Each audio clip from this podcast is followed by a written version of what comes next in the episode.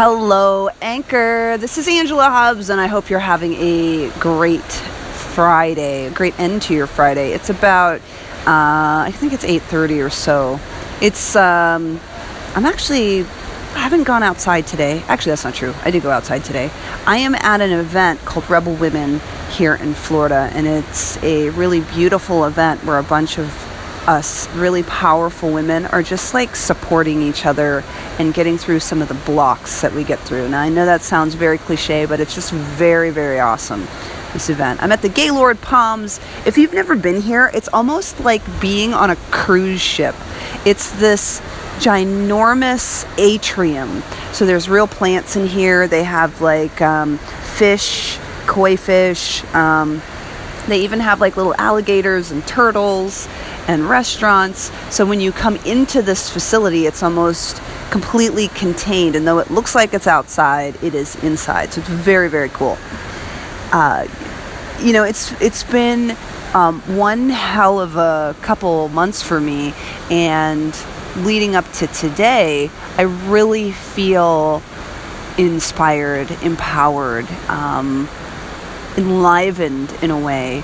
And I think part of it is ev- everything I talk about, which is you have to find some way to connect yourself with other people.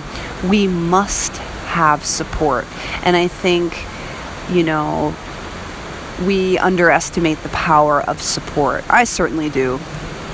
And, you know, finding reasons and ways to get connected to other people, especially as a woman, you know, if you're a man and you're listening to this, I'm not saying that men aren't like this, but generally speaking, we have been uh, uh. I'm not sure if it's a word. I definitely made that up, but we definitely have been taught that we need to be about other people. Even if it's not overtly taught, it's just something that we are to take care of other people, we're to take care of our families, and so for in a lot of ways, we take care of ourselves last. And so it's really great to be in an environment where we're allowed without any pressure to take care of ourselves first. And so it's, you know, it's great. It's been great to have a community of women that we just really are about supporting. So it's been great. I also am just ready to get to work and create the next thing, which is uh, which is coming, and I'm very, very excited about. And once I start to unleash it and unload it on the world, I will let you know because I have to build it a little bit first. Ah, so I'm inspired. I love being inspired. It feels really good. In fact, I, I hear my own voice a little different right now, which is great. Great and excellent. But I wanted to check in with you. I know it feels like um, I might have disappeared for a little while. I have not been on social media as much this week. And again, part of that is, you know, I needed a reset. So I took some time off and I took some time to just be with me so that I can really step forward more powerfully.